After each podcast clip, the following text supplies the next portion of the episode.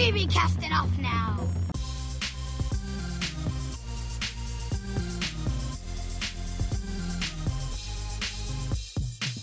Hello and welcome to the From the Spirit World podcast, a legendary Avatar The Last Airbender and the Legend of Korra podcast for OverlyAnimated.com.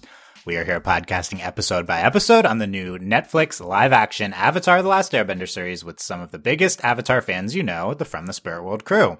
New podcast generally out every Monday, Wednesday, and Friday for the next few weeks as we go through the season. I am your host, Dylan, and today I'm joined by Sam. Hello. Ben. Hi.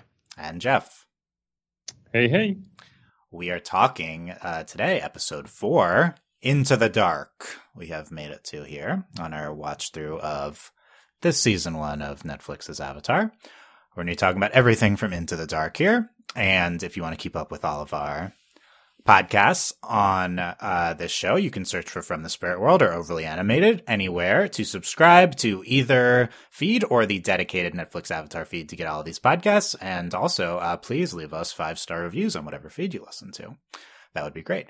Um, we've watched only up to the episode we are covering. Uh, some of us have spoilers only up to this episode here, and please no spoilers past that in the comments. Um, we will be in full spoiler territory for the original Avatar and also Korra throughout this podcast series.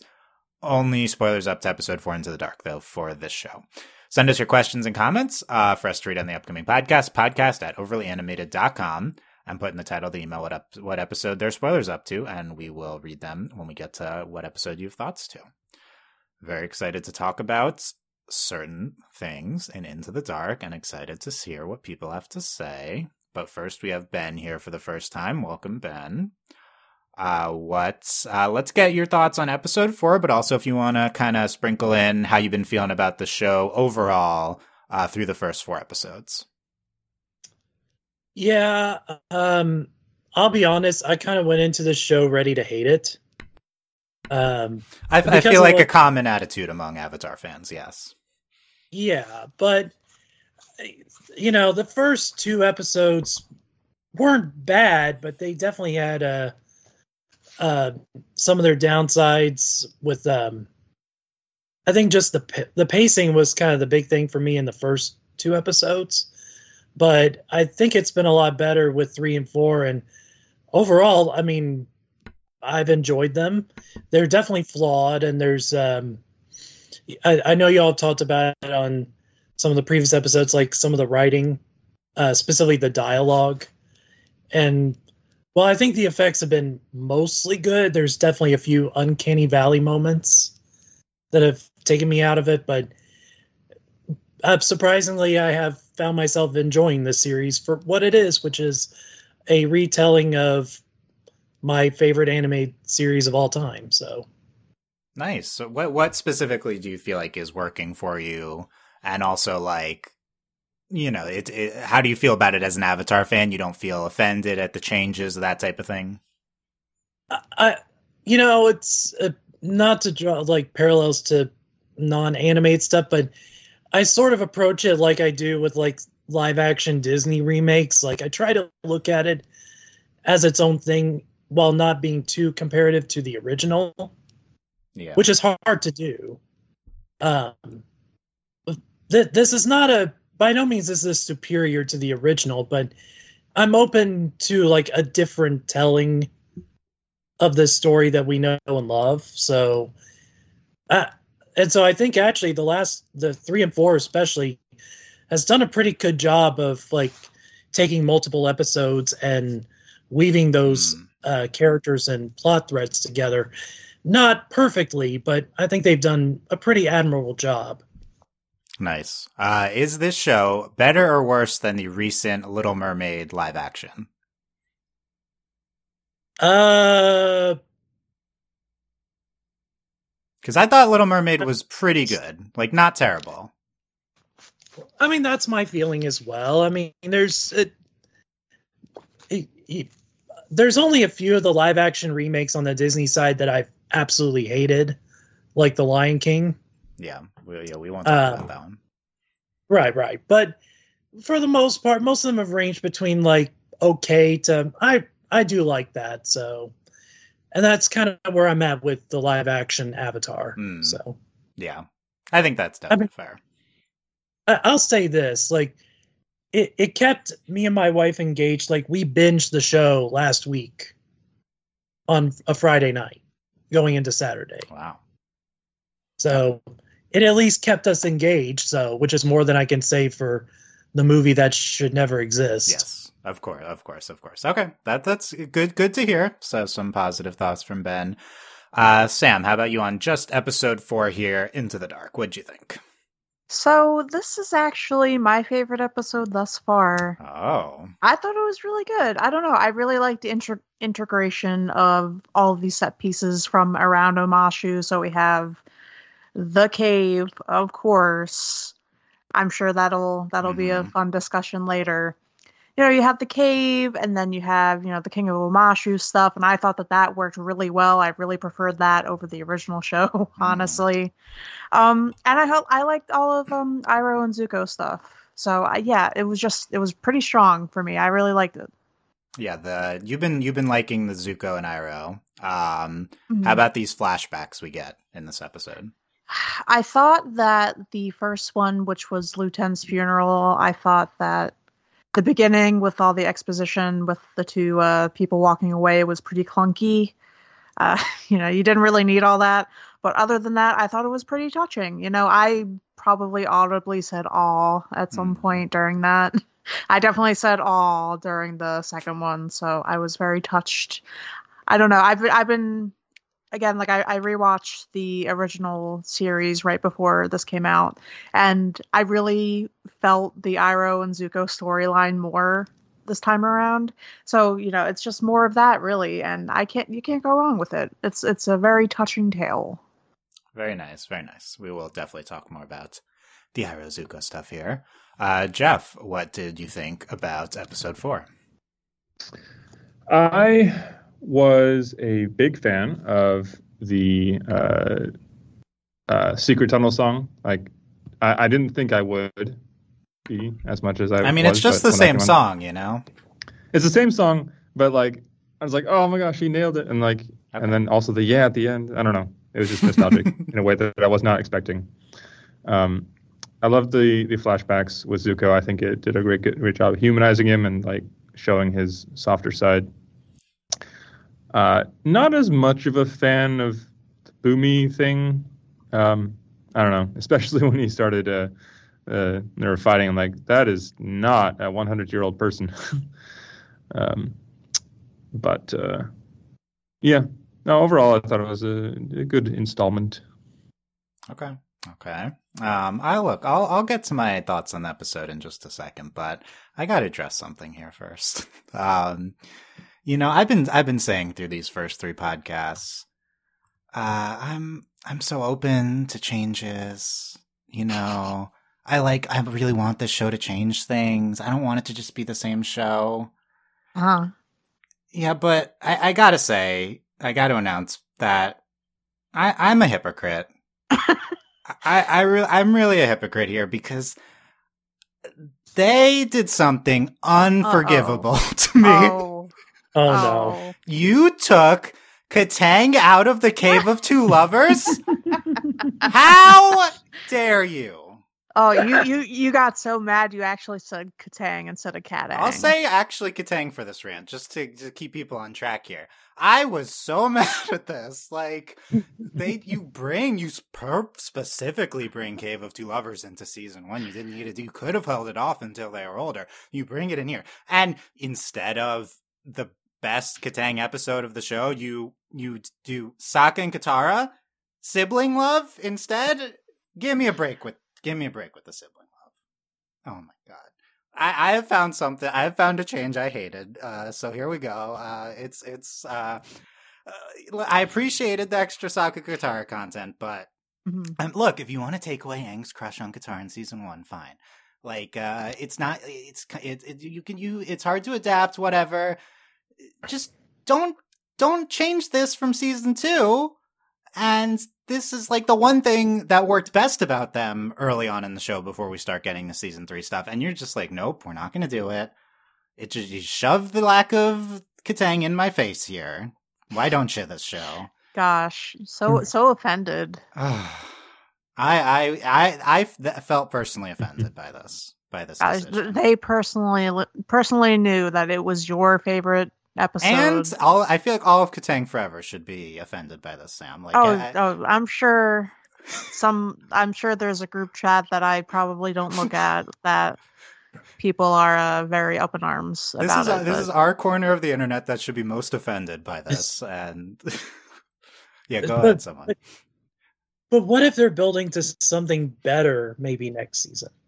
So, and if they do an original Kataang story instead, um, look, great. Please, please do it. What are you going to do? Not do adapt this whole show? If they get three seasons, which they won't, it'll get canceled after season two. That's how Netflix works. Uh, what are they going to do? You're going to not do Kataang? It, it happens. You can't just not do it. So, so I- I you take out the, like- the best episode, it's going to happen anyway.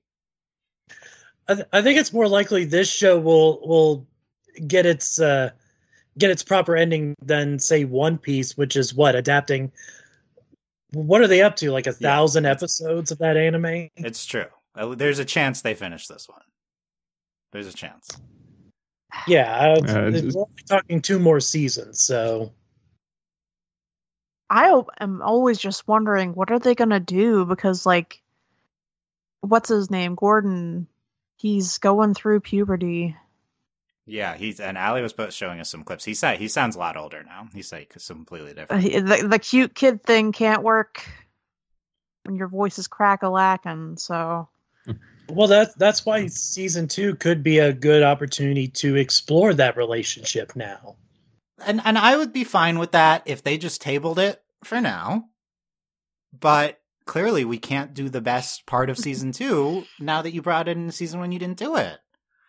Okay, we'll talk more about it, but I just had to get that out of the way because I think people are expecting that from me, and it's absolutely that's how I felt. Um, just completely outraged. it's just you know this is worse than Aang not running away. Then I don't care. Like this, I don't this know Is, about that. this is worse in in my in my fourteen year old avatar brain. Okay, this is this is the I cannot believe. Okay.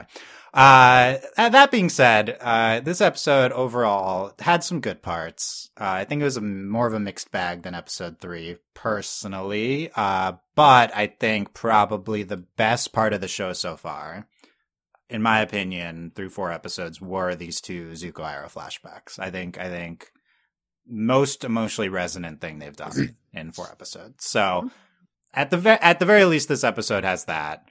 There's other good. There's some other good stuff in there. Like there's some good S- Sokka Katara stuff.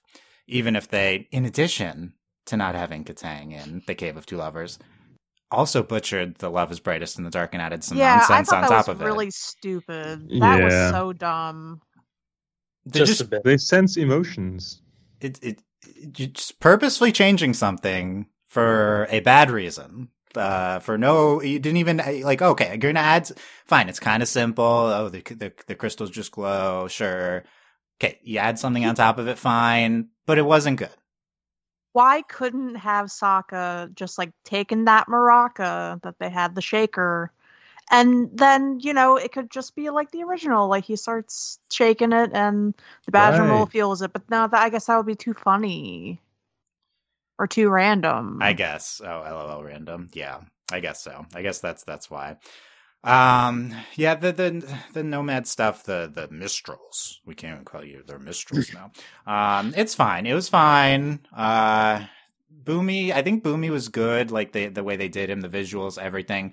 The my other main takeaway on this, uh, like take on this episode was the most faithful adaptation of anything they've done so far was the Aang and Bumi stuff from the King of Omashu. It was it at times shot for shot, line for line from episode five, which is one of the worst episodes of Avatar. Why did you choose to do this episode so faithfully and change other things? Uh, I thought that was bizarre, but uh, I mean, look, they did the show, so I guess we should be happy. I don't know, um, but it, Bumi looked cool. There, uh, and oh yeah, and then overall, I agree. Like they combined, they made some interesting choices combining stuff, specifically taking part of 107 into this into the this stuff. I thought that worked with the Iroh Zuko plotline, and then adding kind of their own version of the Storm flashbacks. But I think we're also going to do the Storm flashbacks. Um, so in general, I think that they're kind of like let's combine stuff. It, it is working for the most part here. It's similar to episode three, even if I did overall not like this as much as episode three. That being said, I'm biased because of obviously the thing I'm upset about. Um, yeah, well, let, us talk more. Let's talk about the, more about the Cave of Two Lovers. I want, I want diff- other takes here. Jeff, were you at all offended by this? Uh, what, what parts did you like and not like of how they did Cave of Two Lovers? Uh, yeah, I. The badger moles being super violent, I was like, I don't know if I like that. Scary badger moles. Right, like okay, like good CGI. Like I'm, I'm, I'm I'm I'm frightened for them, but also that's not how badger moles behave, right? Uh, and and then also that you can talk human at them and they understand. Uh, I don't know. Uh, I thought the uh, uh, gender bending Shu was was well done. Um, oh yeah, and I, I wanted to say they they took away Katang and they tried to distract me by making Omen Shu gay. Oh, Dylan. Didn't work. Didn't take me off of this. Still upset. Okay. Anyway, continue. uh, uh, yeah. No, I, okay. Well, I, I did think that the, uh, why can't we call them nomads? I don't, I don't understand yeah, that. Um, but, uh, I guess because they're not walking. So they're so sticking around they're, there. They're stationary, yes. so oh, that's why. Yeah. Also, when when Katara leads Sokka into the cave because she's like, this is the only entrance in on the mountain. Like we saw in the opening episode how much area that is. Are we to believe that she walked all over it in the afternoon? I don't I don't buy that. But uh yeah, it was kind of goofy, those minstrels at first, but then they had the song. It was good again. Um yeah. Yeah. I, I did appreciate the, the secret lover. The you know we get the they did it. I was like, well, oh, we're not doing it. We're doing some different song. I don't remember if they actually also did that song in the episode. I don't but, think I don't did. think they did. I think that's yeah. new. And then and then we deliver eventually, and he gets to play it. So that's that's fine. That's fine. Well, um, I liked it, Dylan. Which part? Because I know you're not feeling the Kataang this watch through, Sam. So does that mean that you appreciated? So, all right. I enjoyed that they brought the uh, the nomad minstrels in. I will admit maybe that was a little bit fan servicey, but I still liked it. I thought that they were a delight. I didn't like how uh, shoehorned in the introduction of or like the backstory behind Omashu is, but I did like that they made them gay. Of course, my girlfriend and I actually had to like rewind and be like, "Oh, did we hear what we thought we it was, heard?" It was kind of a blink and you'll miss it. Yeah, so but we heard it and it was delightful. I like that too. Uh, I actually like the badger moles. I, I I thought that they were very ferocious and I enjoyed that. Um, yeah, I don't know. I I like that it gave us a bit more opportunity to have more Katara and Sokka. I don't know, get more of a feel of their dynamic and who they are to each other. Blah blah blah blah blah. Of course, I didn't really like the whole badger moles responding to love and feelings and all that. That didn't make any sense to me. And honestly, it makes sense to me for the tunnels to be underneath Omashu because, you know, why would they just I don't know. The thing about the Cave of Two Lovers in the original, like it's just like a journey to get to Omashu. Yeah, it's next to Omashu anyway. Yeah but I don't know. I, I like that it's underneath. Like it gives more purpose to why it's called Omashu, other than just being like a settlement nearby. But I don't know. That's just me. It makes sense to kind of condense it into this one to me, even at the cost for of Kataang. But yeah, yeah. But why did it have to be at the cost of Kataang? because they're not doing it, and they probably wouldn't have done it in season two if it's another eight episode kerfuffle and they have to be in Ba Sing at some point. Yeah. Yeah. Okay. We'll come back to could they have done it this season. But I, I agree. Like this is, you know, in season two, this takes them to Omashu, bring this into season one. And when we get to season two, I assume that Ba Sing Se is going to be like at least four out of eight episodes, if not five or six out of eight. Like you could do the whole season of Ba Sing Se. Plus you have to do like library, drill, desert. So Yeah, put- yeah. in- There's a introdu- lot going introducing on. Toph. So in taking this other early season one, season two stuff and bringing it into season one, I do think that makes sense. I get, I get, get what they're thinking here. One thing, the uh, oh wait, no, that would be a spoiler. I, sorry.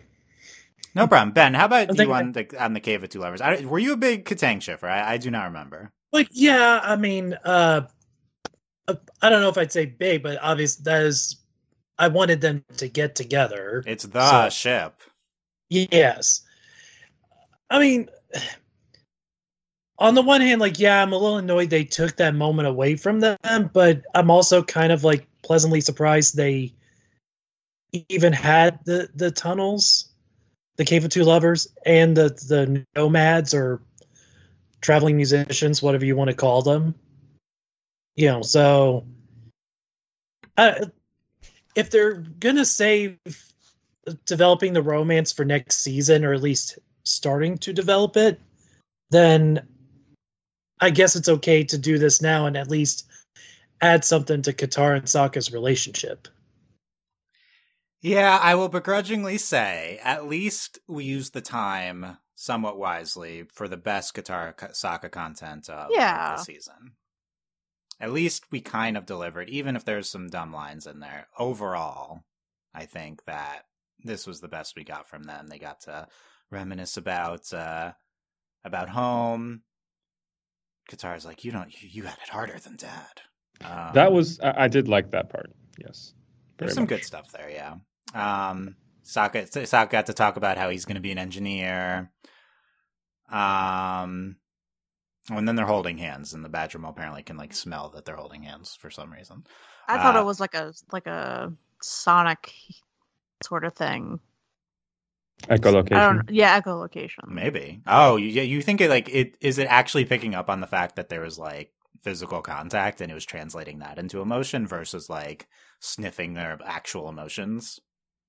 Yeah, that's what I. That's what I took it as. Because it's not like they weren't like f- they don't like love each other before they were holding hands, so it, and it changed Here- in that moment. here's what I thought of it when I saw it initially. I saw like you know them holding hands. I was like, oh, so the Badger mm. moles recognize. Well, no, that wouldn't make sense. I don't know. I was like, oh, the Badger moles recognize love because Oma and Shu would hold hands, but those Badger moles are probably long dead, so it's okay. Never mind. Well, we, I mean, for all we know, they could live a long life. I mean, how long has the lion turtle been around? Mm, true. Yeah, maybe they're ancient. I don't really remember that. I the thing about changing that it it doesn't it doesn't like it doesn't matter. Um, but they didn't just change it. They're like, oh, it's the thing from the show. No, wait, that's stupid. It's not that. It's this. Yeah. It could have just been the crystals, really. Like, just okay. If you're gonna like not make it the crystals, just put that away. Don't like spit in the face of the show. It felt like that. I know it's not what they're doing, but it kind of feels like they're like, oh, that that ep- Cave of Two Lovers episode, that's dumb. We're gonna do something better. That's when you frame it like they did. That's kind of how it feels. But that's not the thing I'm offended about. I'm offended about. Let's get back to the Kataang because, like, here's the question. Because okay, they put Cave Lovers in season one for story reasons, or otherwise we wouldn't do it. There's too much to do in season two. Okay, fine we're, we're not doing Katara and Aang this season. Fine. Um, we're cutting Aang's crush. Now, maybe I haven't seen past. For all I know, there'll be some sort of like little like romantic hinting to the future in the finale. Like I said, similar to how they have a big hug at the end of the season one finale in the show. Um, but okay, we're cutting Aang's crush. Blah blah blah. Could they have done this anyway?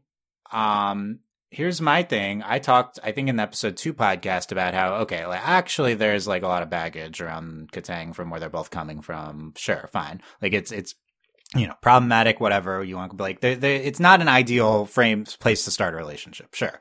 Um, what I love about Cave of Two Lovers is that it strips all that away. You know, they're just two kids in the dark, came and see each other, and they get to have some like little kiss. You know, like it's just this little cute thing, and They get to go away from their egos and who they are and just get Yeah. to be two people. yeah, you know, exactly, yeah. So even though you're not shipping it right now, Sam, you get your feel. You we can we can I get there. understand what you mean. right Yeah. like like i think even if you find this other like it's other stuff surrounding season one Kataang, uh, like you don't want to get go there. I think you can still do this one, and it's not like they get together right after Cave of Two Lovers. It's just this little moment for them that like that like foreshadows their future like in the like uh, in a few months from now. Like it's just this nice little thing in this the dark cave. And and like it like it really it's it's just they get to be just two kids. And i like it as like a young moment for katara too. She doesn't have all these other burdens. And same with Aang, you know, he has all this too. So I, I, just think it would have even worked in what they're doing in this show. Yeah, yeah, I, I can agree. I think it would have worked even at this point where they haven't really honestly interacted too too much. But um yeah, but Aang needs to be with Bumi this episode, Dylan. Like sure, but you don't need it. You could have done Why Bumi last episode. Bumi and Aang go through the cave together. Okay, that would have been kind of funny if they did Bumi and Aang Cave of Two Lovers. They should have. I think that would have been perhaps more preferable. There's, that's too funny for this show, though. The show's not that funny. Yeah, unfortunately, they didn't have me in the writers' room. You would have definitely improved the. Uh, I don't think so. But the, anyway, and and yet they kept the uh, rock candy. We're not doing silliness, but we kept that. But it actually wasn't that silly in the show. It's just threatening. Rock candy. The yeah, from uh, I yeah, I, I I know what you're talking about. I'm just like, yeah, it's it's rock candy. I like that they can bend the rock candy, just because it has rocks in it. Mm-hmm. I think that was that was like that was like the same as in the animated show, right? Uh, the yeah. sense, I mean, I, I, when I watched it, I'm like, oh, is this like like quicksand or some hazard that like you know just will explode on you if you let it grow too much. Uh, I didn't realize until just now. Oh yeah, he's probably just bending it. Yeah, I, I, I, at some point he's bending it. It might have initially sprung on its own. I can't. I, I'm not sure on that. Yeah, because at the first it's like oh, Aang walked into a trap, but it could have right. just been Bumi. Well, I think he Bumi bends it off of uh, Sokka and Katara in the original. So yeah, yeah. Yeah, there's bending involved, but it might have it might also sprung on its own. I don't. It doesn't particularly. It's fun. It's just funny because last uh, podcast I was like, oh, they're definitely not doing the rock candy, right? Like, right. Too, too, too silly. Uh, Here, but... here's a question that just popped in my mind that isn't really related. Do you think that there are jewelers who are earthbenders and they use their earthbending to make like very fine cuts in like rubies mm. and emeralds and stuff? Yeah, that would be fun are diamonds like not valuable? Because yeah. you could just like oh the biggest diamond. You could just make a diamond bigger. I guess yeah. Why not? These are the real questions. These are good questions. They did talk Maybe, about masonry. Yeah it could be like that is a skill you could cultivate but also you would it's not really culturally smiled upon because you know earthbending is all about big and brawly and this you'd need to be very delicate with your fingers when you do your diamond bending. Very, very twinkle toesy.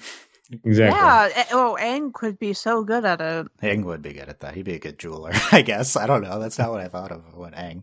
Uh, any any last thoughts on the Katang and Cave of Two Lovers, Jeff or Ben, from what we're talking about? Um, not.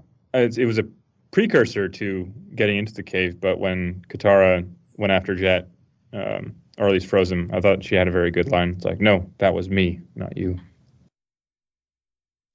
Let's that talk about that line. Um, Jet said, "Look at all, look at the power you had, you have. That's because of me." And Katara says, "That wasn't because of you. That was because of me." Yeah, I like that. Um, I like the sentiment. I don't think it was good dialogue, but No, I thought it was badass. Yeah, okay. I like Finally, it. jeez. Did she freeze Jet in the episode? In the animated episode? Uh, in Jet, she does. Okay. Yeah, to the tree. Because I guess that's what they're going for. But I'm like, when did you learn to freeze the the water? Right. She's learning a lot. Just yeah. Off screen, sure. Well, Even though we see a lot of it on screen. Uh, I'm trying to remember. Was there anything in the water bending scroll as far as like using your breath to freeze water? Uh, not that we've seen it from the show thus far. I don't remember if there was any of that there. Maybe, yeah, maybe in the maybe in the animated show she just kind of knew it or figured it out too. So I, I guess there it's I guess it's fine. I do I do think it, it you know considering how like kind of fast the show is going, there are a lot of moments as we've referenced before. It's like, oh, you can do that now. I guess. I guess so. I, I try to be forgiving a little bit of stuff like that because they are working with less time than the original season one. Yeah, and even though the run times are longer, you know, it's still like uh less episodes. They're kind of even though you have more time per episode, it's you, you it's you have to do the same stuff each episode, so it's not really as much time. I agree. Um, yeah, Ben, any other thoughts on Cave of Two Lovers stuff? I mean, you know, it, I, am I disappointed that we didn't save it for the next season a bit? But I honestly didn't think four episodes in we were going to get something as silly as, you know, the Secret Tunnel song. So, yes, it it it maybe it's a little pandering to the fans, but I I don't care. Like I I like that they put it in. So it was a moment of levity in a show that's not had a ton of it. That's so. a good. That's a good point. I think they did allow themselves to be a little more silly this episode. The Bumi Aang stuff, even though it's more serious than in the animated show, um, there's some silliness in there for sure, and with the the Cave Two Lovers plotline as well. So I guess yeah, I do appreciate that. It, it, it kind of to build on that, like you know, having seen the series as a whole, like whether I agree with all the choices they made, which I don't. I at least feel like the the people who created this live action adaptation do care about the original and just want to tell their take on the story.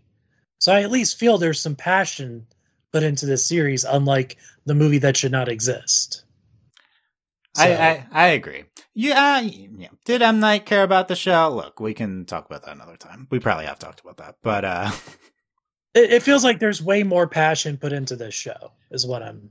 I yeah. yeah for for sure for sure for sure. Even if you know, I, I I might say they're not necessarily telling. I think they are telling their version to some extent, but I, have been kind of trying to figure out how to phrase, phrase this kind of point I keep making. But I feel like they're like tell. They, I, there's an article with one of the I think the director of this episode and he's like, "We're trying to tell us, uh, make the show for as many people as possible." Like that's an actual quote from from them. Gosh, uh, when you appeal to everybody, you appeal to nobody. Yeah, that's kind of my thought, and I think, I think in trying to make it for as many people as possible, they are trying to remove anything particularly challenging for the viewer. Yes. Oh my gosh, that's mm. such a big issue with this so far. That's that's the best way I've ever. I've been trying to make this point a bunch of times. I think that's the best way to say it. It, I, I said it before though. It's like the reason I think the reason they remove Sokka's sexism is just it's just because it's it, they don't want to do it. They they want to be to be him to be appealing, and they don't want yeah. to be challenged in that. Do I have to like Sokka? Oh, he's sexist, and it's 2024, and we don't like sexist people, but he's still kind of he's still kind of cool. Like, let us feel that. Let us have that debate. You know, like, but no, we're not allowed to. We're not allowed to like, oh, should I hate Aang? He ran away. Oh, nope, boy, he he doesn't run away. We like it. D- didn't you know that protagonists can't be problematic? They can't have flaws. Protagonist yeah. equals good guy. That's uh, that really feels like it, you know. And I think that is by far the biggest flaw with this show. This attitude. Yeah, Com- definitely. Like it, it just it doesn't have that depth. Honestly, like it feels very superficial. I definitely agree that it is the biggest flaw that of this adaptation is not letting our main characters have those flaws, um, which is funny because it's uh, there was a another recent like adaptation of now it wasn't of an animated series it was a book, the Percy Jackson series. Yes, and but they allowed the main characters to have flaws and over the course of the series you see them grow and be and learn not necessarily you know to get rid of those flaws but to like accept them and you know try to overcome them in when the situation calls for it so. Yeah. Maybe nice. i'm not wording that right but it's it's okay. Um, if that if that show shows anything as well as a lot of other media, you can let your characters have flaws. Yeah. And look, here's the here's the counterpoint in terms of this show. I think potentially they're allowing at the very least Zuko and Iroh to have flaws. Mhm. and maybe that's why they're the best characters of this show. We could t- let's let's talk about them because I was here's here's at least well this isn't like the headline with Zuko and Iroh this episode, but I was struck by how um it's I can't remember from the animated show, but Iroh seemed less uh apologetic about the Fire Nation here than I remember. Does that make sense? Like he, he he's he's just kind of he's just kind of like yeah, that's that happened. That's the reality type of thing. Instead of like, yeah, I, I have a lot of regrets about that in terms of how he came across to that guard. Mm. Totally. Yeah, that and in the cave, or in the, in the prison with Aang. With Dang too, right? He- He's not, it, he's he comes across so much nicer it's when when he's interacting with with uh, these non Fire Nation people in, in animated Avatar. But they they kind of let him be uh, a little bit more of an antagonistic force. You know, there's clearly con- conflicting stuff within him. Um, but and honestly, I like this version of Iroh worse. but at least it's but at least it's in contrast to their flawless main other main characters. You know, like I so yeah, I, yeah. so I guess I do kind of like, at the very least, we're it may be dark, darker Iroh to some extent is what we're going for. I don't know. I think it's basically the same, but yeah, Jeff, you think he do? You, do you also feel he's like less? Uh, I don't know if apologetic is the right word. D- yeah, yeah. Like when, um, with, with uh, exactly what you said with, with the guard when he's like, um, sometimes the wars make us go do bad things, bad yeah. choices. He's like, is that an, is that supposed to be an apology? He's like, I'm not Yeah. talking about me. Yeah. Yeah, he's like, Um, actually, but you're I'll- bad too, Right. guy, Uh, friend.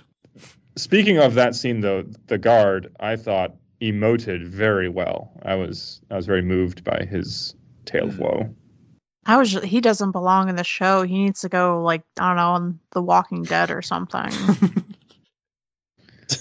Yes, his caliber With- is a bit. Well- was I was Iroh on the guard? This was was that like part from? So I I I knew this was from the show, but I had to look it up from Winter Solstice Part One. It's the Spirit World. Um, Zuko rescuing Iroh from being captured. Is that is all the that guard stuff even from that No. episode? No, I don't think they ever had that conversation. yeah, no, he was just like, "You're going to Ba Sing Se." Yeah. Myra was like, "Oh, Ba Sing Se," and he was like, "Yeah." So they just So- capture him in that episode, and he leaves the Pai Sho tiles and the, all all that kind of similar thing. Well, he leaves It the was- stinky it sandal, san- the original. Yeah. Oh, the sandal. Okay. Does he? But I I think he leaves tiles at some point. Yeah, it's too funny. so it, it's possible that Iroh in in this version is less regretful about his actions, but I also wonder if he's almost sort of putting on a front because when the guard was like, "You've never experienced loss," and he walks away, you see kind of this shift in uh, Iroh's facial expressions. So I do Yeah. wonder if some of it is just a front he's putting on, like a a show of strength when he's around Mm. these guards. Yeah. That that's a great way of putting it. I actually I completely agree. I think th- uh, they're going for the same Iroh in the on the inside. Um, I just think for whatever reason they are having him uh put on put on this like yeah front of uh Yeah, the Dragon of the West. him yeah keeping more of the Dragon of the West persona instead of his like fat and happy like whatever he talks about. You know like uh like talking about tea. I mean, he still goes to that with Zuko, but he hasn't been that way with other people really so far. Um, which is an interesting choice. I'm open to this, you know? Uh, Uh, I, I don't think it's a bad reflection of real life. I mean, not to get too philosophical, but you know, like even speaking for myself, like you know, when I'm at my job, I definitely am Hmm. very. I'm a lot more like. I'm trying to think of the best way to put this. Like, I'm not as loose as I am at home with you know, my wife. Like, you know, I can feel more relaxed here. Whereas at work, I kind of have to put on this mask of like seriousness all the time. Definitely. Maybe, and I think that's maybe what they're going for Iroh. Maybe if Iroh, if down the line I was more comfortable with Aang, he'll be able to kind of open up more. Um, have to feel less, he feel like he has to be less hard with him. Um, I do like that we we let Iroh and Aang have this scene here.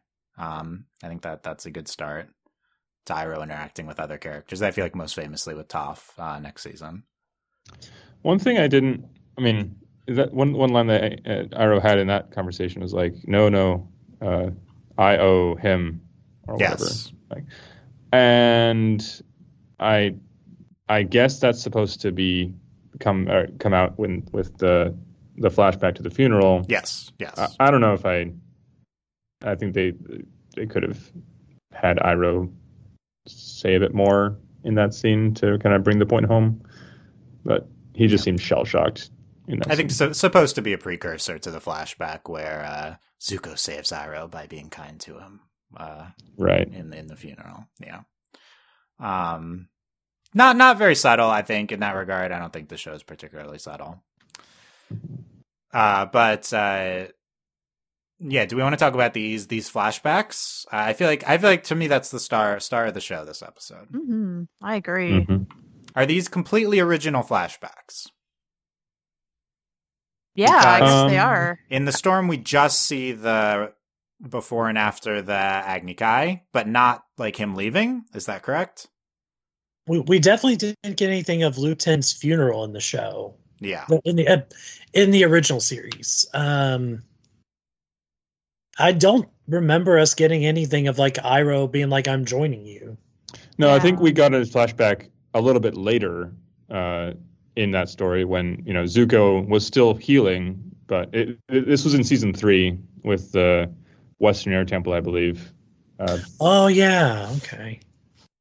When he had Okay. just yeah he was he was early in his journey, still healing up.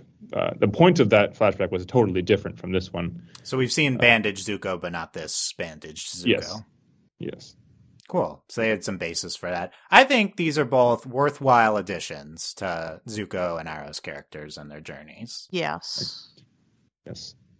I Uh, think this shows that they should be doing more original stuff, in my opinion. Uh, like I, I don't know. I just I feel like these are they. Well, I guess it's like they build they purposely put these two in like the emotional height. Um, and I put this on that line. Do, do we think this is their kind of version of adapting the Tale of Iroh from uh, Tales of Ba Sing Se? Obviously, the big reason to say that would be because we play Leaves from the Vine instrumental version multiple times. Hmm. Probably. I don't think it's a very good adaptation of that short.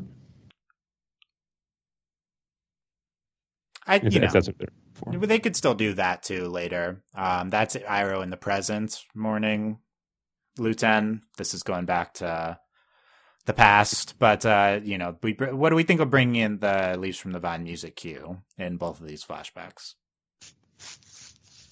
I I was pleasantly surprised. I mean, I hope they are.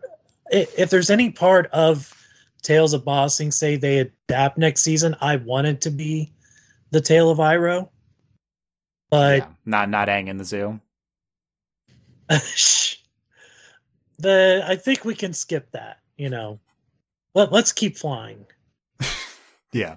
Okay. I don't Uh, spoil me if they're going to say that. but- But uh, No, yeah. What? Go ahead. No, I just I'm just referencing Ember Island players. Yes. for Yes. that, Yes. so. But no, I mean it was. I think if you're going to have these scenes, I think it's very appropriate music. It's a nice callback to the original series for us fans. And if you're someone who's completely new, you're just like, oh, it's a very sweet tune, but it has a greater meaning for us because we know what it is. I th- I thought this was the most emotional moment of the show for sure. But both both flashbacks with Leaves from the Vine playing. But I wonder, was it just because I have already existing emotions associated with that song from the Better Show, and they that they were simply tapping into that by playing it?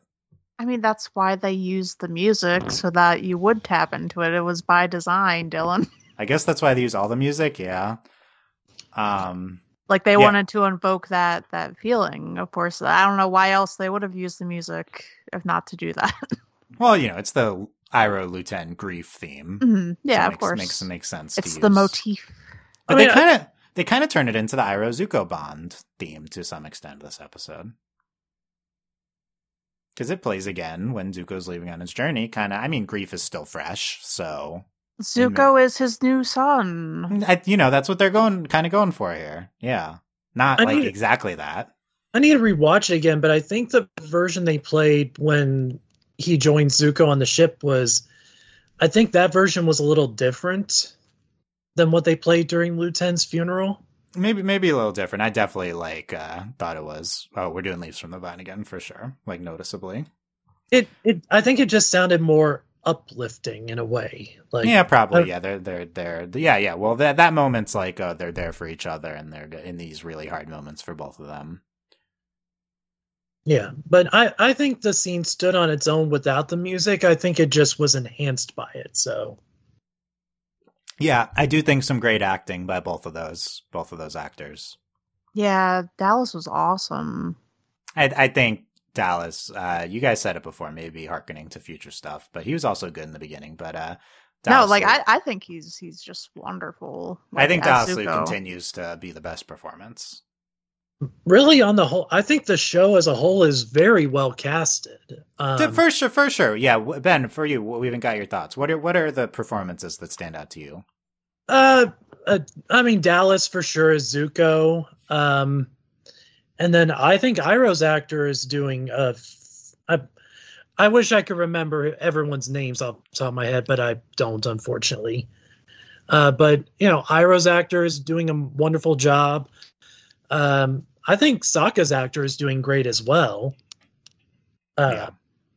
and I I like Aang and Katara, but I any issues I have is not with them. It's more like just I guess the lines they're given.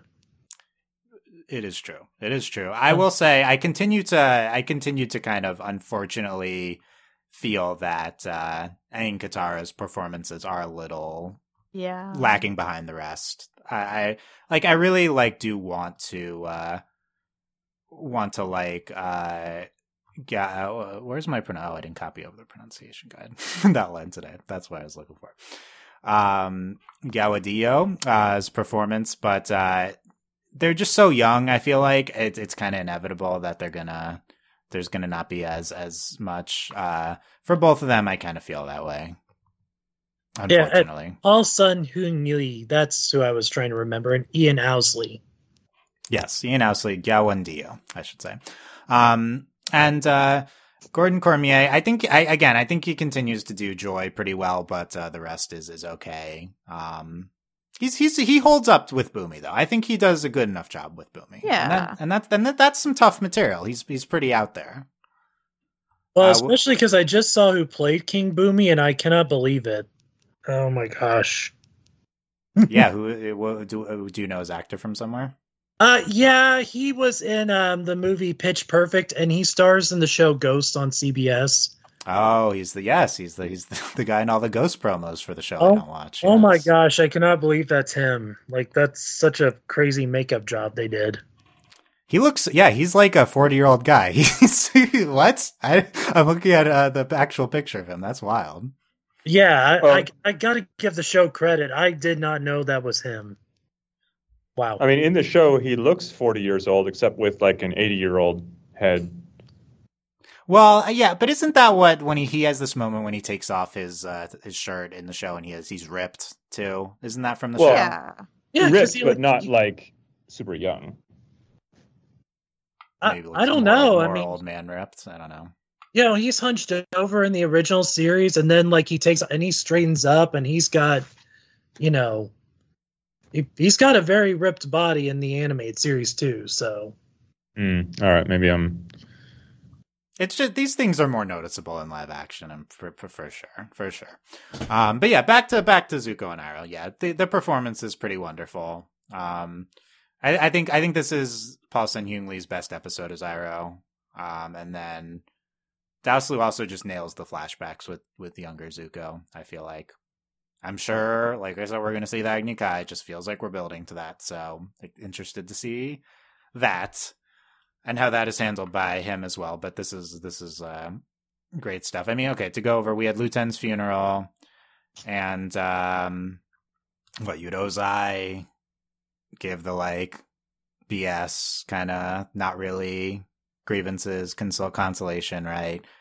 And then Zuko kind of comes and does the same thing, but then actually like gives his emotional connection with Lu Ten and gives that to Iroh and, and then sits with him which I thought was really sweet and a great way to handle um this because yeah, this is no there's isn't no equivalent of this, you know, and uh, I'm impressed by I get the the material for for Zuko and Iroh here.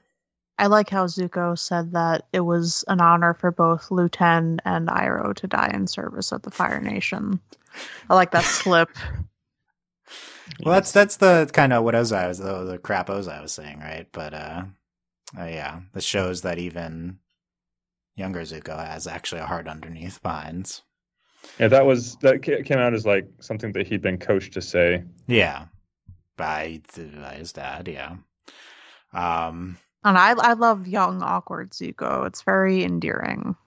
Yes, that is the also older awkward Zuko as well. Yes, also very endearing. It's still the same Zuko, which honestly I had a hard time feeling in the original show. But yeah, it, it's a very wonderful transition here, which obviously it's the same person, so it's going to be a little bit easier than And two he- different he- animation models. I will say he doesn't look particularly young in the flashback, but it's fine. They gave him long hair. Isn't that good enough? I guess that's good enough. Uh, he's, uh, his lieutenant is officer medal. Um, he gives it to him, and then he sits with him and Iroh cries. Yeah. And to that point, Sam, about like uh, Zuko in the in the original animated show came across as I think he came across as you know really lighthearted in the flashbacks, and then and then in present day he's just like grouchy. So yeah, Yeah. that seems like the uh, the Agni Kai with his father really did a number on his entire psyche. hmm Whereas in this rendition, he seems still a little bit more emotive. Yeah. Interesting. Yeah. An interesting change in, in the Zuko perspective. Um, and then the second the second flashback, Zuko leaving for his journey as the, the bandage. Um, and uh, I was like, How how about a friend? Um, and uh, everything I need is on this boat. That was such a corny line, but like it was it Mhm. was pretty cute. And then he's like, "No, my tea." Yeah. I should I should work on my Iroh impression from this show. I think I that could do does it. feel like something Iroh would say, though. To be fair, Yeah. yeah, Even- yeah, that's right. even in the original show, I think he would have said something like that. Yeah, it, it's very yeah, I- sweet. It's it's I, I like the rest of the show, very uh, in your face dialogue, but it, it is very sweet here. I, I do want to bring up just a, a little tidbit. So back in the day, you know, we had the DVDs and they had DVD commentaries, right? Uh, so in the Siege of the North commentary, I think Mike, Mike and or Bryan say something to the effect of, "You can't really do this cheesy dialogue in live action because it's just like soap opera acting." In reference the Jason Isaacs as Zhao, and like I think that's like a very good point on the dialogue here. It doesn't work because it's it's it's too I don't know, it's too simplistic. Wow, I don't remember that from that commentary. That's uh, what a foreshadowing by them there. uh, Oh. All the way from 2006. I will critique this dialogue a little bit. Just the how about a friend line. A, it is cliche in and of itself, and B, I think it shortchanges their relationship. Like, Iroh is much more than a friend to Zuko, right? Uh, how about a father figure? No, that's going too far. But how about an uncle? You know, I don't know. How about an uncle? um, Huh. Yeah. No, it, it just feels very, yeah, very uh, st- stale. But uh, like, I mean, it, I, it, bi- the music I think big does big work here, and the performances. It, it, it gets there. I feel like for Yep, me. yep, yep, yep. Um, and Leaves from the Vine plays, and then I thought even more impressive. Um, not even more impressive, but I, j- uh, I thought like okay, they did nail the flashbacks, but then we transition to Zuko on the boat paddling Iroh back after he makes the choice to go after Iroh instead of Aang. Um, I, I is there's no moment from the show where he chooses Iroh over Aang. Is that this episode I don't Um, remember. He did that in the original. in the Uh, 107? Yeah, he was he was chasing after his uncle, and then he saw Aang flying off on the, the dragon. Yeah, so that's there's some something there's something somewhere there that they're doing here, and then so and then overhead he sees Appa, and he's like, "Nah, uncle, we're you know whatever he says." Um, it's not Got to take you home. Got to take you home. Uh, as the leaves finishes, yeah, I'm very impressed by that uh, the storytelling there. Um, yeah, I just it's just a show that can pull off this level of emotional storytelling, and yet purposefully tries to remove anything challenging character wise from the rest of the crowd. It's, it's such a such a weird show with so many highs and lows. It's it's it's pretty wild to try to evaluate this show. Yeah. It's very tonally all over the place. Yeah, I mean, but maybe the the challenge they're going for is like, how can Sokka learn to be a good brother? I don't know. There's there's some there and there's we'll get to Katars. Yeah, well, I mean we talked about it enough already, but there, there's and there's there's good Katara Sokka material and they're relating to each other better, and he's probably he is probably improving as a brother. So it's not yeah, there's stuff there, but um yeah, at the very least, I I yeah feel like they really nailed the Zuko stuff, the the relationship. Um, like honestly, there's a chance that at the very least, there is easily a chance that this show does the Zuko Iroh relationship better than animated Avatar first season. Mm. First season one. At least there's a chance of that through four episodes because this is some of the even if you even if you compare it to some of the stuff from and you know I haven't seen the storm in a while so uh there's great stuff in uh in animated Avatar but this holds up to this is this is something that actually holds up to, to animated Avatar for sure. I agree. The Zuko material. Yep, yep. Cool. Look, we, have positive things to say too. So that that's good. I think overall we've been pretty positive on this series. Um compared to some discourse out there. I don't know. Right right I'm curious if you're listening, right in wherever you're listening, comment. Are you surprised at how positive we are or did you like it even more than us and you're surprised how much we've been critiquing it? You know, like I, I'd like to know that as you, as you guys are listening. Anyway, um, anything else about the Zuko and Iroh's stuff this episode you guys want to talk about? It was all There- fantastic. So yeah, Yeah, there, there, the, there's the Zuko Iroh fight with the guards. That's pretty good too. Um, I liked it when Zuko was pretending to be a prison guard. It was very, I don't know, cute. this seems too good of acting for the for our awkward Zuko. Yeah, right? Why is he so good at this? Like, I mean, he wasn't that good at it, but Uh, he's he's shown no competency for any social norms in the show so far, and he and he kind of was able to pull this off. something I will say I didn't mention like talking about like my thoughts on the first four. I think the action overall in the series has been pretty fantastic. I mean the the CG isn't perfect on the bending all the time, but it, it's a it's engaging action at least. Unlike again the movie that should not exist.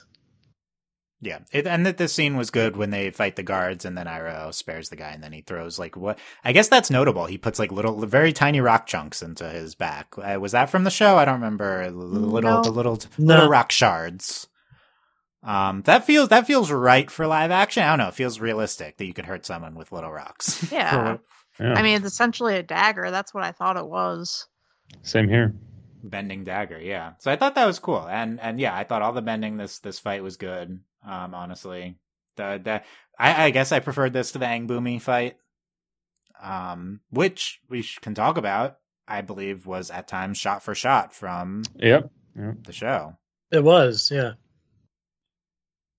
Here, do you guys have any answer to my question why was this storyline the most faithful thing we've adapted from animated avatar Mm. One, did they really like it uh or did they just like think it, it worked so well for this this part in the story or something I, guess- it, it did. Oh, sorry, go on.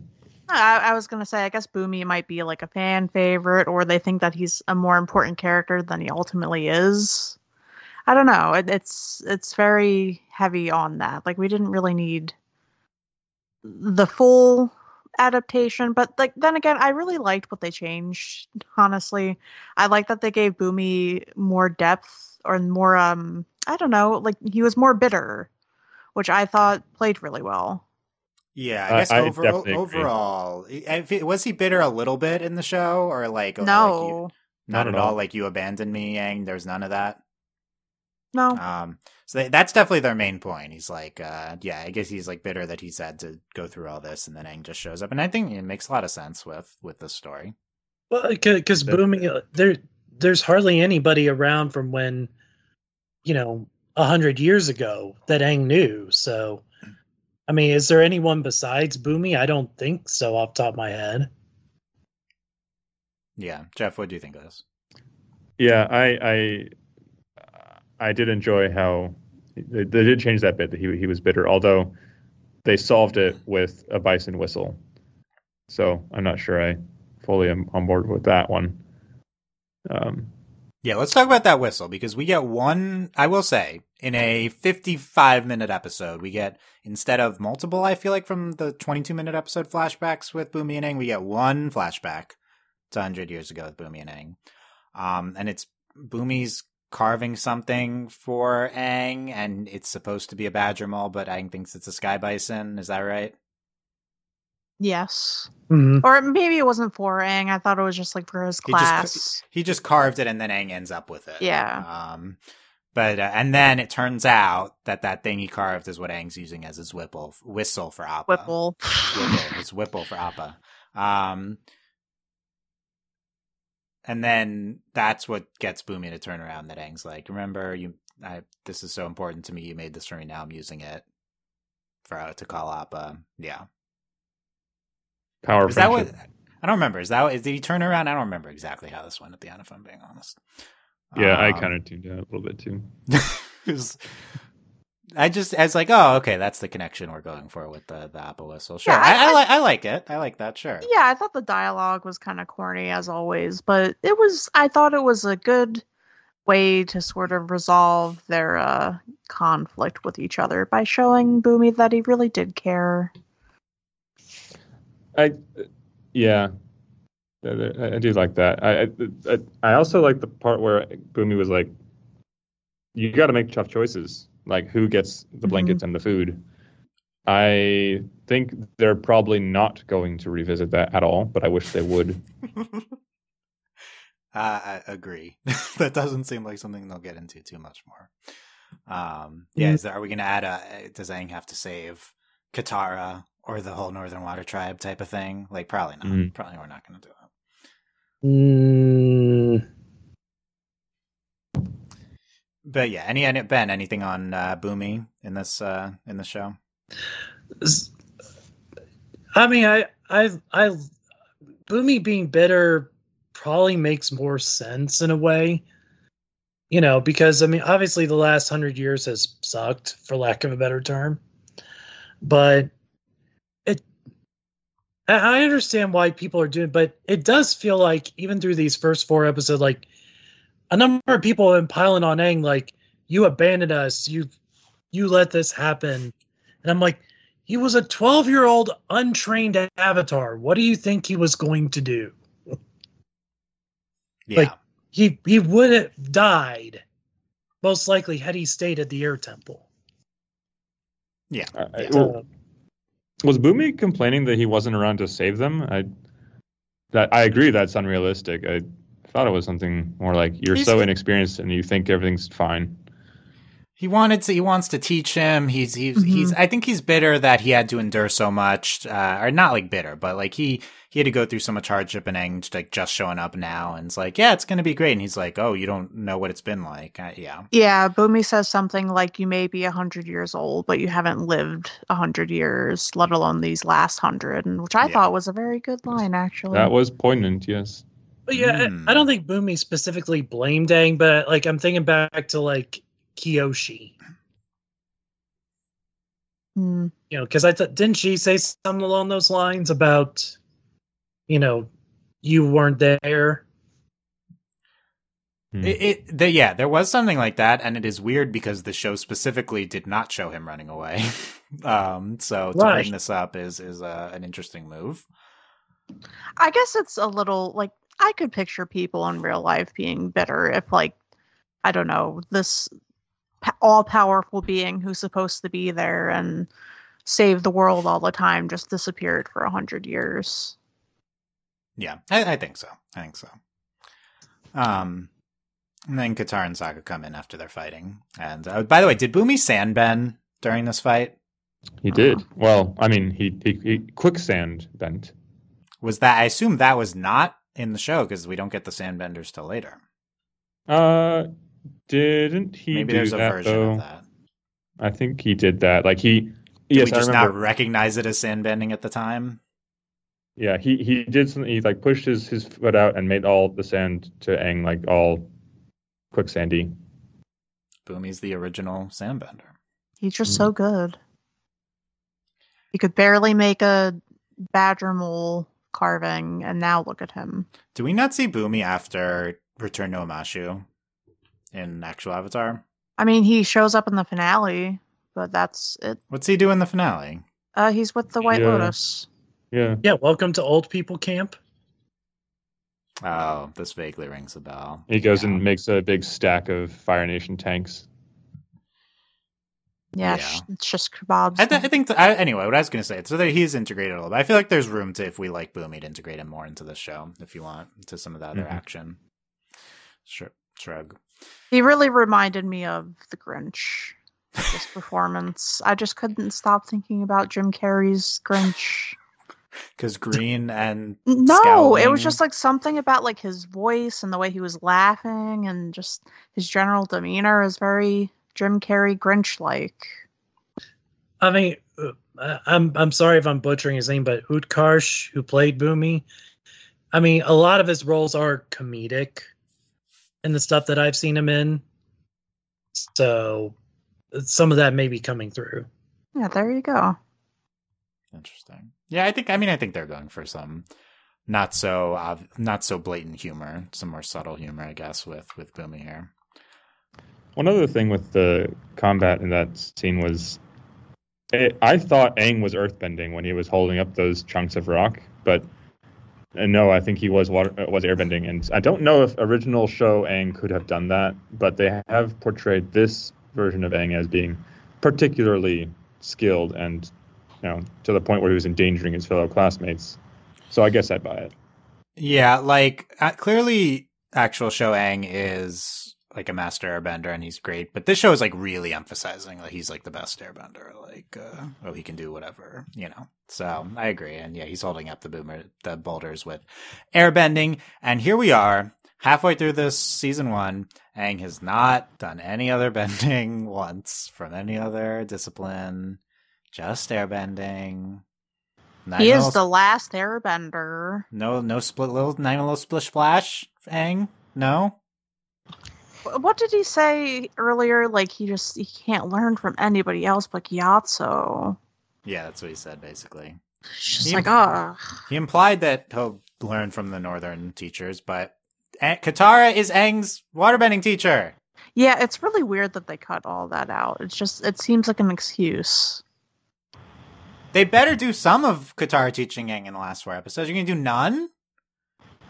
You're just gonna have the old sexist guy teaching. That's it, and he's Mhm. probably not even gonna be sexist because no one can be sexist in the show. None of the good guys can can have a problem with sexism. Yeah. Only the uh, the quote unquote bad guys can have uh Look, this laws is and- Sam. This is post Me Too Avatar, so there's no Yeah, you're right. anymore. You're right. I guess that's the conclusion. we can't do sexism. You're now. you're so right. Like I, I- like that's not even. Yeah, gosh, people we have- want we have to kept- not. Sorry, you go ahead. No, no, no, please. I'm sorry. No, I'm about to go off on a rant. no, like no, pe- people just like they want to seem like so unproblematic. I hate to use that word, but they want to seem like, oh, we're so good, we're playing by the rules, da, da, da, da, that they ignore reality and they ignore the touches of reality and fiction that have been put there. And like, isn't that why we kind of like fiction? Because it reflects our reality a little bit, because it has you know things that we can learn from and things that we can grow from Yeah. but no it's just it feels very like it, it's sanitized it's acting as if like this isn't a problem at all like in their world and our world etc I, I was wondering to myself because uh, at least in the Korra comics and stuff homophobia has been established in avatar tm Um, I was wondering to myself, oh, did like you know Oman Shu have any sort of like homophobia stuff going on, or was it just simply that you know a war divided their people and that's why they couldn't get together? Like, are we pretending that these things that are canon within you know the animations canon aren't canon here just for the sake of not wanting to seem I don't know, like it's a lived in world with people who are flawed and have biases and bigotry and have things to learn from and like places to grow to. I don't know, it's just sorry for that whole rant, but it just feels very like what's the point if you're not going to have those aspects that made the original show especially so great, but th- that just makes, you know, storytelling worthwhile. No, I thought that's, I think that's I thought, that was, a, I thought that was a wonderful rant. Thank you. Um, no, it's it's and it's not even that they are making. I think you're maybe evoking this this sort of like uh, queer fiction debate of should we tell a story where people overcome realistic bigotry like in Mhm. our world, or should we show a fantasy world where there's no bigotry and people just get to live their full selves? Um, we're not even. I don't even and like I think there's bad validity in in all sides here in of that debate. I don't think we're even getting into that. Like, yeah, I don't not- think so either. That was just like a little off. like the show doesn't get into it other than just saying that oh Oman Shu they're Right, like the- she. Well, let's talk about that. The show isn't even getting to the point where we're just letting people be their best selves and like in a world without bigotry. Because all we see this, their little queer rep that they put in here is this Omen Chu story, and it's a blink and you'll miss it reference to that. Actually, whichever one of them was a guy is now a girl. Um, and uh, it's like, oh, that's nice, but what are we supposed to applaud that that there's this like this is nothing. This is uh, we don't yeah. we're not telling their story at all. It's just like a little reference. And sure, I'd rather have this than nothing, I guess. But it's not like this is in play. It's not like this is in place of any actual like uh, progressive representation in the show. Like this is just like more of a Easter egg. Um, so we're not even, you know, we're taking away the the sec we're taking to take away S- sexist experiences and we're gonna Yeah, replace exactly. them we're gonna replace them with what is is are we doing a different version of a very feminist tale for Katara I don't think so I don't think we're really doing anything in its place Yeah, so much of Katara in season one is ha- like in, in book one in the original is her kind of having to overcome a lot of like misogyny from her brother and you know later on from Pakku and stuff, and that definitely informs her character. And here it just feels like, well, they don't have that anymore from Sokka. So who is she? What is she overcoming? What's going on with her? And I guess they've replaced it with her mother dying and all that trauma, which of course she had, like obviously, and I guess they just kind of dialed it up a little bit more here. But I don't know, like people are multifaceted. They have more than just one issue that's bothering them at one time. And if you have a character that's, you know, a good, well-rounded character, they'll have more than just like, you know, surface level issues like, oh, my brother, he he acts like my dad. And like, eh, maybe that's not so surface level now that I think about it. But it just it doesn't dig deep into I don't know, things that make somebody themselves, you know? Yeah, like like it like whether you like the stories, type of stories that show characters overcoming bigoted experiences. Let's say Katara in this instance. Whether you like watching that or you like watching characters be happy, you know, like it, it's meaningful showing them overcome things and that informing who they are. And I don't think the show has replaced the meaning that we took out by taking away all the sexism in this season with really anything for Katara thus far. I don't think there. I don't think anything we've done has particularly enhanced her character versus versus the animated Avatar. Yeah, I um, agree. in, in any particular way. Yeah, so I like I, I'm I'm open to different approaches, um, but I feel like so far this this ain't it overall with Katara. Like there's some good stuff, and look, there's good stuff with Sokka here. Like you you referenced a little bit. There there is there's some depth with Sokka in this episode at least. At least we're given something. Let, let's build on that. Hopefully, in the last four. Uh, yeah, I don't know. What were we? Where, where, where did this ramp begin? What was the? What was the? um, I don't even remember. the genesis. Any uh, Jeff or Ben? Any thoughts on anything? We've, there's a lot of topics here. Any want to jump in on any of this? One question I like, if, I know I've watched. Like, has anybody else on here watched the whole series yet? Yes. Okay. I know you're watching episode by episode, Dylan. What about you, Jeff? I am also episode by episode. Okay. We have a good, good blend here. Yeah. So Yeah, so I can't I can't speak to what happens later, but uh yeah, I agree that like it it you know, the the there's only a few flaws I can really point to with this show as a whole, but the problem is the few flaws that I can look at are very big ones. And one of them is this whole like they've they've taken away these growth opportunities for these characters and haven't replaced them with anything like Sam said. So, mm-hmm. yeah. you know, now it's only halfway through and, you know, we've got four episodes to go, but yeah. And, and and it's only season one, so look, there's room for improvement regardless, even if none of this is particularly changes in the second half. And and as as you referenced, like we'll see what happens in the no- Northern Water Tribe, so we'll revisit this topic, I believe. Um, Sam said Pakku. Uh, that's who I forgot his name. Um, Grandpaku. Grandpa. Oh yeah. Yeah. Will will he exist in the show? Uh, did they? Uh, I mean, there's got to be a guy at least, but I mean, his only quality is that he's a jerk, right? So what's he gonna be? Well, He was also a waterbending master and Gran Yeah. Gran's ex fiance. Oh, I forgot about that. Okay, they could keep that because we like Gran Gran here, so they could. Maybe he'll also recite the intro for no reason. That's their connection. um, They've taken everything from Katara, including the opening. yeah, exactly. Uh, yeah, and and I don't know. Did we shortchange any Katara Sokka moments? I think we talked about the, the you know, the the stuff in the Cave of Two Lovers. Some some good stuff. It wasn't a Katara Sokka moment, but they, they made a big deal about her suiting up and finally getting her little water Yeah. flask thing. Now her What- what- costume uh, is coming together.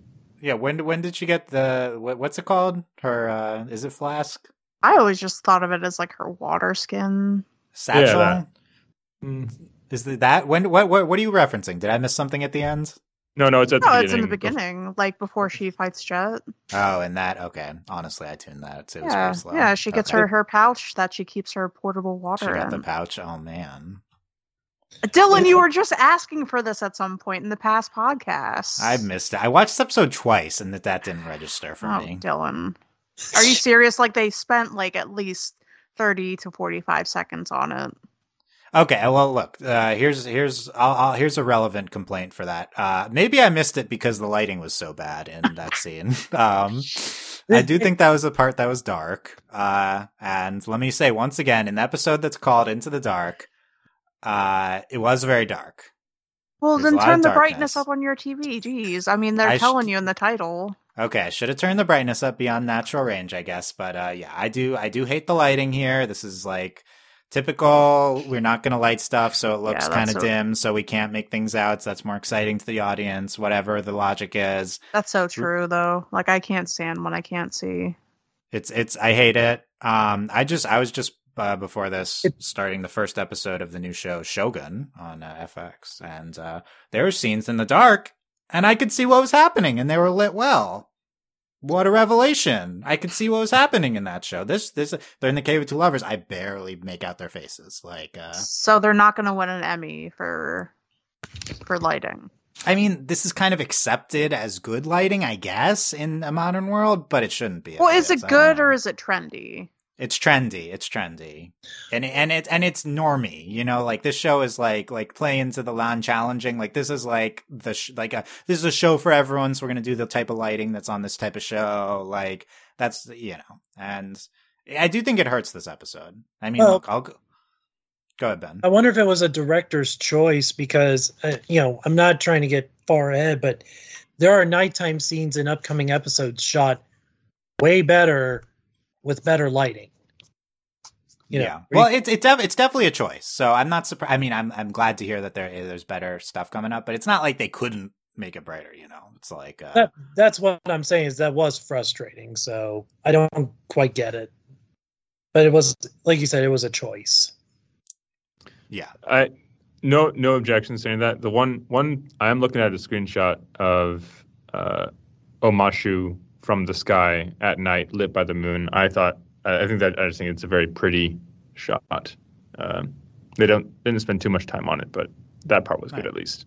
Nice, Ma- and maybe that's what we're talking about in the future: moonlit stuff in like the north. Uh, I, I that would be nice if that was better lit. I, I am optimistic when we can get some moonlight in here instead of some dinky crystals that they dismiss in the cave.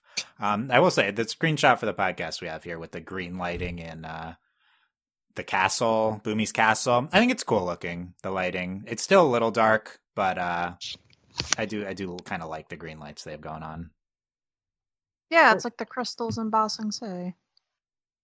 Yeah, I don't remember how Bumi's castle looked in the show, honestly. Pretty similar. Okay. Um, last, uh, I'm look. I'll go back and rewatch the. Well, I? I'll I'll try to see the Katara pouch scene. Um, the uh, but speaking of that, we get conclusions. Last thing to Jet and the Mechanist. We do learn that the Mechanist was uh basically his plotline from the show. He was like forced to cooperate, but then he redeems himself at the end. Um, what do we think of that before we get to Jet, which I have more of a rant over? Do we like the Mechanist's conclusion here? Um, I'm interested. To, like, are they going to change the tech that he gave them? Are they going to lean into the whole airship thing? Right, we don't get that ending scene where oh they Right. they like we get the they got the airship. We didn't get that. We just got he cooperated and now he the, because of that they can resist the Fire Nation, which is nice, I think, given that they integrated the him with Omashu. Right. Yeah, Mechanist overall, Mechanist good or bad? I thought he was fine overall. Yeah, I think it was fine. Yeah, and Yeah. it's not his fault. Like every time that actor speaks, like I, I do call back to his character in in Community, and particularly the scenes where he's actually he's playing like a serious character, like when he drops into that tone of voice. I don't know. It's like it's like Abed pretending to be a serious character yeah, in another show. I show. like that. It, it is uh, it is such an one of those like such an iconic role that Yeah. it's, it's kind of going to define him whatever he does. Unfortunately, I liked What's- his eyebrows here. yeah, yeah. I think good look, good look overall. And look, good, we love Danny Pudi on here. Good uh, overall. Like not like the Mechanist was some fantastic character on Avatar. So this was this was fine. What's funny is I've never seen Community, so Hmm. Uh, for for him, I I've, I'm hearing uh, uh, Huey Duck's voice from the new Ducktales. I think he is on that. Yeah, yeah. Yeah, he was Huey Duck, Okay. one of the one of the triplets. Okay, yeah. Sounds sounds like he sounds like him here. So yeah. Um. How about okay about Jet? Uh, I'm just gonna reinforce my criticism of Jet from last podcast, which I could have waited till this conclusion here because my point is more obvious. Um, again, no challengingness to the viewers. We cannot end Jet on a morally gray note. We just have to condemn Jet. Uh, so that's kind of what I'm pissed off about here. And look, original Avatar, Jet also bad in the first episode he's in. So it's not like they're doing anything different, but I just think it's a missed opportunity. Um, you know, he's even more like they. I feel like they lean into him being evil even more in the conclusion here. Um, and he's like, uh, "You're Katara's like, uh, you've forgotten what you're fighting for. You're fighting because of hate. You're like a firebender." um, you know, like, okay, like I got it, I got it. Like he's not. You to think he's not great? Fine. Like. I don't know if we needed to go all the, this. This to me did not. It's not a very depth uh, full uh, character portrayal of Jet. Uh, very, very. If you're trying to make the show less cartoony, like than Avatar, I don't think we made Jet any less cartoony. Agreed. I did like. I did like the free, freezing him. Nice. Um, and I don't know. It's it's a nice. It's some nice moments for Katara, I guess. And I guess I guess I do like that she like credited Jet later. It's not like she's like written him off completely. It's like yeah, actually Jet told me that. I don't know. It's interesting. Any anything else from anyone on either Jet or Mechanist? I, When will, I we, thought- s- when will we see Jet again? Uh, Ba Sing Se. I guess I guess like normal. Yeah. all roads lead to Ba Sing Se, apparently. What if they didn't bring him in for Bossing Sing Se? What would they do instead? I mean, you know, I think that Could go in a lot of different directions with Ba Sing Se. They're good. They're I gonna have some scrolling text in the beginning of one episode. It's like, oh yeah, Jet died. Yeah, we haven't ambiguously killed him off yet, so that's good. We'll see. And n- none of the rest of his crew this episode, which was kind of the highlight of him to some extent last episode. It but- really feels like they should have wrapped it up last episode to me. He, I, I overall, I'm not exactly sure why we needed Omashu to be two episodes. It's it's not really two episodes of Omashu. It's more like different uh, this stuff in this one, and then we just kind of carried over Mechanist and Jet. Jet Mechanist at least integrates with the end of the episode, Mhm. so that's nice. Yeah, Jet just kind of just shows up. And then he's gone. Yeah, I don't think we we I, I didn't I, I would have liked this last episode this scene, but it's it's it's it's a very uh, episode by episode binge storytelling. It's well, you know that's that's what we're doing, I guess. It's the nature of television nowadays. and the nature of Netflix television. Well, which is you know pri- primary television really. Like so many things are streaming now. Yeah, this is kind of the default. Yeah, and honest, this is like the what lowest common denominator, the, the the like most typical type of show. That's the, the format they're going for here. Not challenging characters, bad lighting. Like this is streaming uh, episode into episode. Like this is they're going for the 2024 show. Like with this, like this is supposed to be. And I would argue this is more of the 2020 show than like you know I think this is a little bit a few years ago this format, but this they're they're going for exactly the most average type of show with Avatar. And I think Avatar's more than average. I agree. Perhaps even a little good. Perhaps even a good. We have winning quotes on this podcast tonight. That's good. Avatar Um, more than average. more it's than a little. average. Speaking of quotes, they did have a couple of um I don't know lines that were repeated through the episode.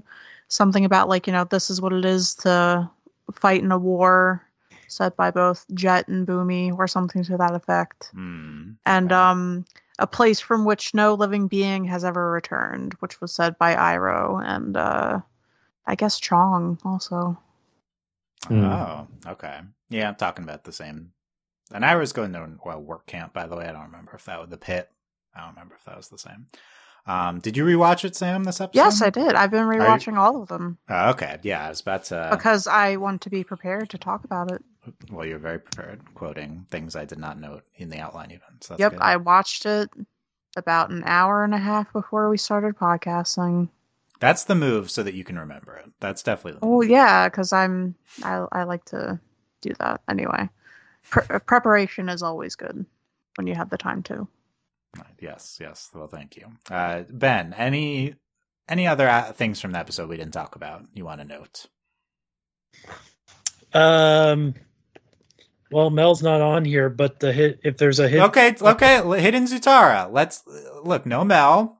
Ben, what do you got for us for Hidden Zutara? Well, the reason when uh, that Zuko looks up when he, he's uh, paddling with Iroh back to the ship is he could sense his one true love flying in the sky. Oh, so that's the real meaning to the end of the episode. Oh, yeah. He Mhm. sees Yeah. that uh, Katara's up there. It's not about Aang. Yep. Exactly. I- I like I like this. But just like interpretation. Oma and Shu, they're forbidden to be together, so he Oh, can't man. express to his uncle that he saw his love flying through the sky. Katara, darling, come back. They are There's such also a, such a modern day Oma shoe, aren't they? So Yep. true. They're also telegraphing from the writers' room like that. Uh, you know, hey, Kataang is definitely not happening. Eric, uh, given this uh, cave scene, so get ready for Zutara. Not so hidden Zutara. We're not doing Kataang. And then what's the other ship? Zutara. must be that. No, we're not doing Jetara. She froze him. So, What's left? so I last last last podcast I joked we're gonna have to start doing hidden Kataang, be hidden Kataang because they're not doing Kataang in the show. So here's today's hidden Kataang. Uh, did you guys know that in the original show, actually, this plot line in this episode was actually about Katara and Aang, and I think that they're invoking Oh. that in this episode. Oh, So that's actually evidence that they are going to do Kataang. Mm. that is subtle. Mm, I know you guys might not have picked up on that. Okay, so Yeah, that's I don't know if I did. for- Oof. hit- Sounds I- a little bit too far fetched to me. I knew it shouldn't have worked today. I could have been better prepared to see stuff like that. I know he's look. I missed the pouch, but I got that. Okay, that reading. Um. Uh yes, Ben. Anything else you wanted to note here? Mm, nothing I can think of. Uh, it's uh, uh, it, it'll be fun to continue talking about this because uh, these last these next four episodes are going to be quite the trip. Oh, exciting. Uh, we'll come back to that in a second. But Jeff, any other specific parts of the episode? Uh, no, not really. I think it was overall an acceptable installment.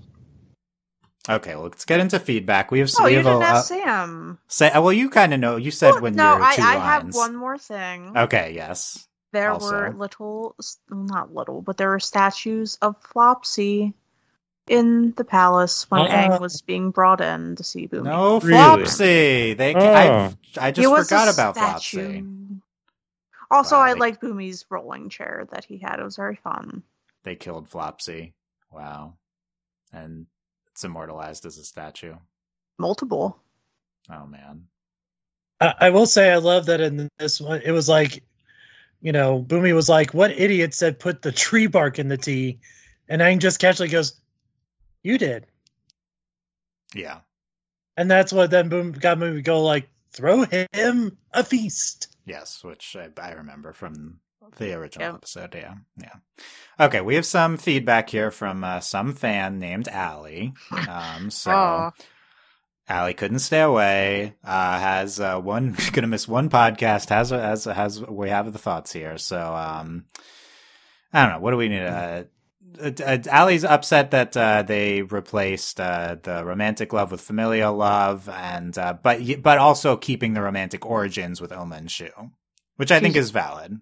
She said the Cave of Two Lesbians is a based and incredible move on their part. I don't know if I was going to read is a based move, but sure. Does Allie talk like that? I don't know. That's what I read it as. A based and a yeah, that's Yeah, true. you haven't Cave heard of- people say based. Yeah, I've I've heard that. I've I have heard that one. Um, is do you agree with. Cave Cave of Two Le- Lesbians? Is that Yeah. the name now? I love that.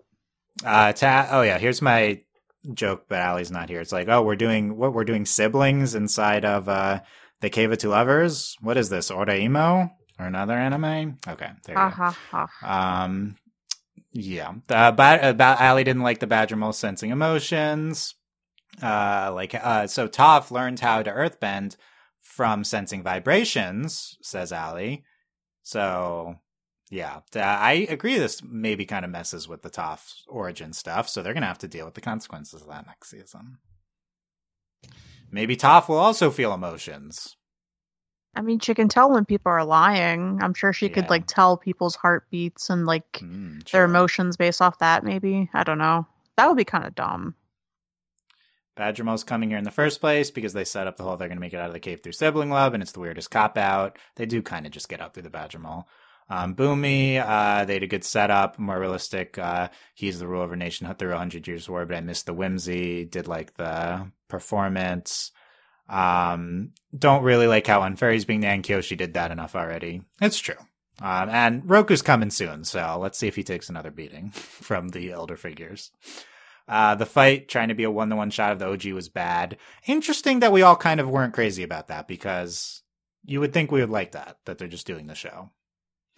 I mean, Um, you can do so many different things in live action. So like, let it breathe. I, I agree. Let it breathe. This Allie says second weakest episode so far. Um, I would say second best episode. I like it more than two. Uh, Sam said best episode, so a range of opinions here. Yeah, range of uh, We're so versatile. Definitely my top four. I mean, honestly, these episodes are all in the six to seven out of ten range, so like, there's not that much of a difference, in my opinion. Hopefully, there's a big stand. I mean, I will say, I do think like the the flashbacks and the Zuko Iroh stuff is much better than some of the other material. It's just all blended together in the episode, so there is varying levels of material here. Um, it's it's just the episodes themselves. Allie says they're doing my girl Katara dirty again. Uh, Gaudia's doing your best, support you. I need female rage. Katara does not get to be hot in the show for sure. Um, like angry hot. Uh, so yeah, it's it's a little. It can be a little frustrating. Like even when she's like freezing Jet, just kind of, just kind of even keeled. She's a girl boss. Girl boss move for sure. Um, Netflix split. They split the party. Yeah. And uh, funny how we were expecting last episode did happen. Iroh and Zuko perfect, no notes. That's the one positive thing. Okay, all in agreement there. Thank you, Allie, for these thoughts. We will hear more from all our prestigious hosts later in the series. Uh, we have uh, Merzko uh, comment on YouTube about our discussion last last podcast about Ty Lee shooting an arrow with her foot. Uh, no, that was the Yuyan archers from the Blue Spirit, not Ty Lee. They didn't shoot it with their feet. They're doing handstands and shooting arrows. The, I don't think I don't think this person was saying that, but that's what we were saying. Oh yeah, I, I think yeah, I think so. they're Maybe we were thinking of the Yuyan archers. Yeah. Somebody Um, at some point has shot a bow and arrow with their feet, and we've all I think- seen it. think did that happen in the show? Someone. I don't know us. if that happened in the show. Yeah, Or somebody it- say something. Yeah. I don't Okay. remember it happening. No, I I don't think- either. Okay, so we were oh, look, we weren't all we weren't all wrong. We weren't all in agreement there. Some people disagreed that Ty Lee. Oh did so- wait, no. Here's the thing. Mhm. So over the summer, I've rewatched Xena Warrior Princess, and I'm pretty sure that happens in there.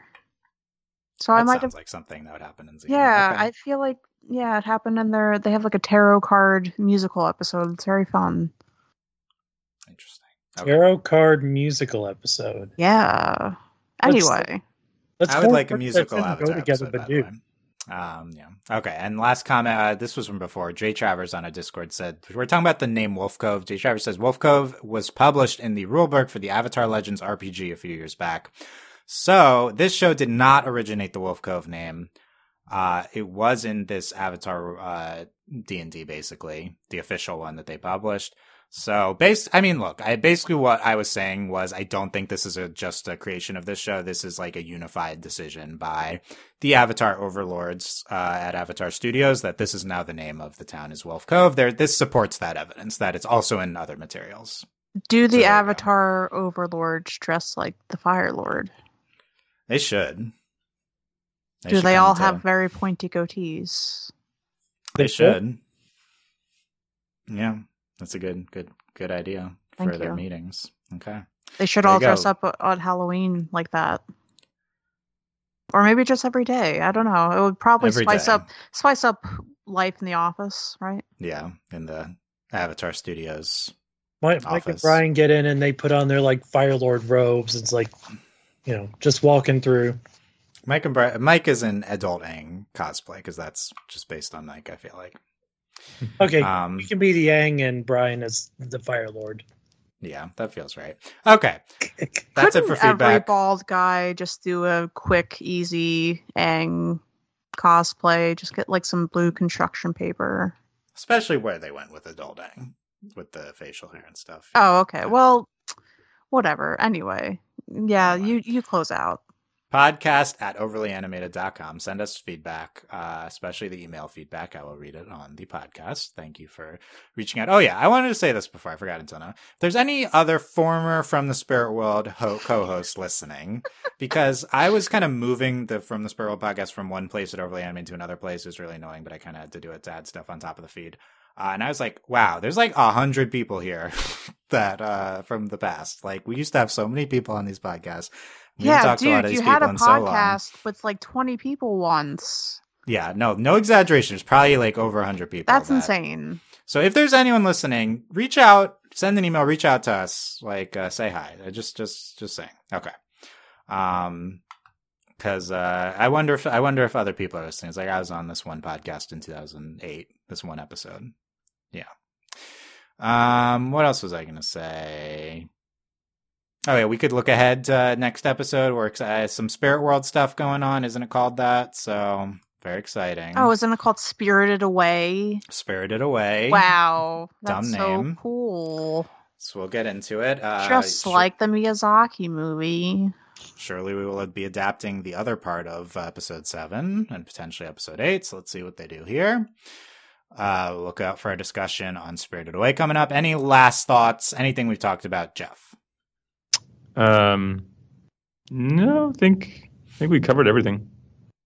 Cool, Ben. No, it's it's flawed. It's a you know halfway through. I I have seen through to the end, but you know at the halfway point, Mike, this is a flawed show, but it does have good moments. You know, and it it could have been far worse. Nice. So, yes. yeah. Uh, it, it, it certainly could have been far worse. Yes. I, I, I think we all agree. It, it has enough that I'm like, okay, I I want to see this show get renewed. I want to see where they go. So Nice. Yeah, we're still waiting on to hear word for season two. Not yet. So we will find out. And Sam, any final thoughts here? I do hope if they make a season two, they bump it up to like 10 episodes. But who knows if that'll happen. I'm pretty apprehensive about the Toph of it all. But as far as this episode goes, I don't have anything else to say. There you go.